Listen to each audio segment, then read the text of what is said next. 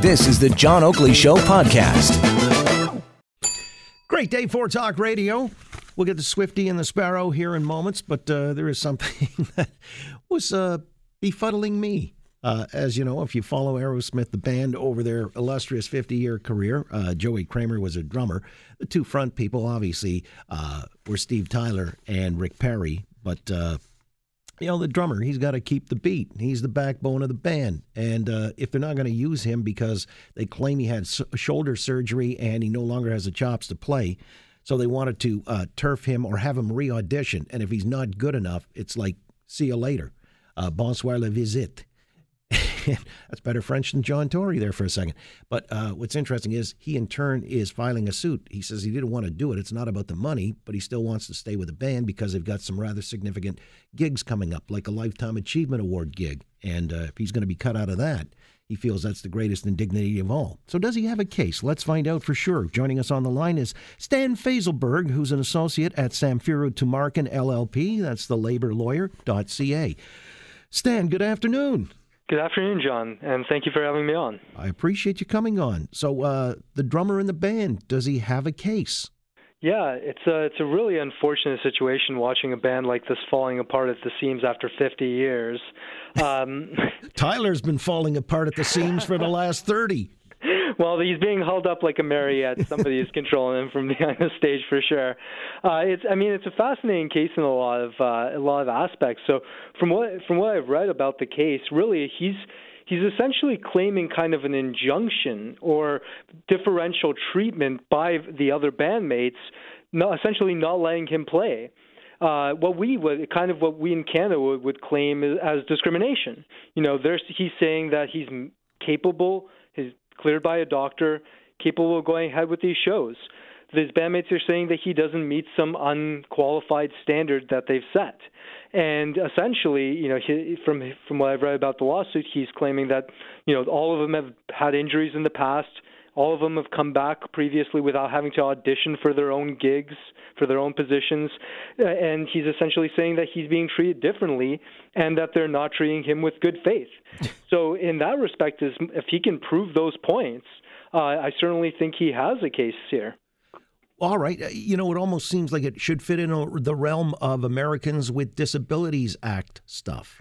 Yeah, the one important thing to note here, though, is that you know a band isn't like a you know it doesn't mean that he's an employee of the band, right? Mm-hmm. It's bands are generally more akin to partnerships or corporations, and so really his rights are not so much those of an employee, but those, similar to those of a partner or a shareholder in a corporation.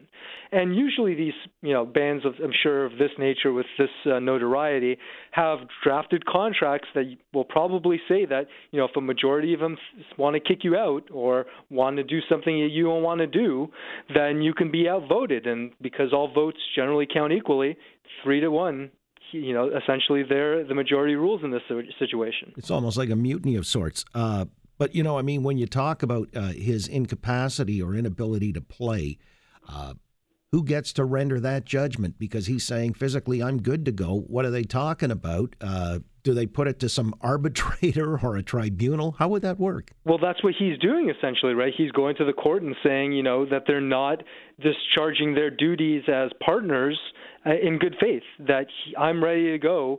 Uh, as I've been reading, that essentially he was forced to do this audition, and he said he did the audition. Uh, he thinks that his timing or skill set was on par as as always, his bandmates disagree, it's difficult to really, I mean, without being a musician and I guess understanding the the the fine technicalities of it, it's difficult to know who's right in the situation. But that's essentially what he's asking a judge to figure out for him. Wow. All right. Uh, this is going to be interesting. I'm just wondering, you know, in the case or this, you know, you've got rock stars, look, uh, claiming that one guy's somehow debilitated. Half the time they're too coked up to play. Uh, so who are they to point any accusatory fingers here? It's a delicious irony, I think.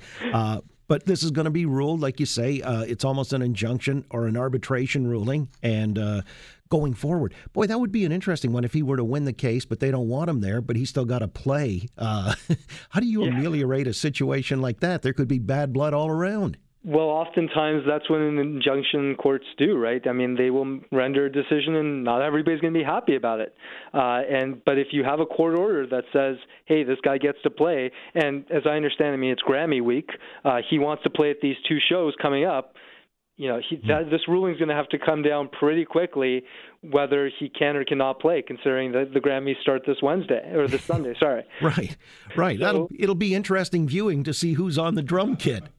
Yeah, as I was even reading, apparently, you know, they've got a residency going on in Las Vegas, and because he's been unable to pay, play that residency, although he's disagreed with uh, with the band saying he was able to play, he nevertheless agreed not to play for November and December. And apparently, they have a contract that says each individual bandmate has to pay for their replacement. So he's been paying the guy who's playing with them right now.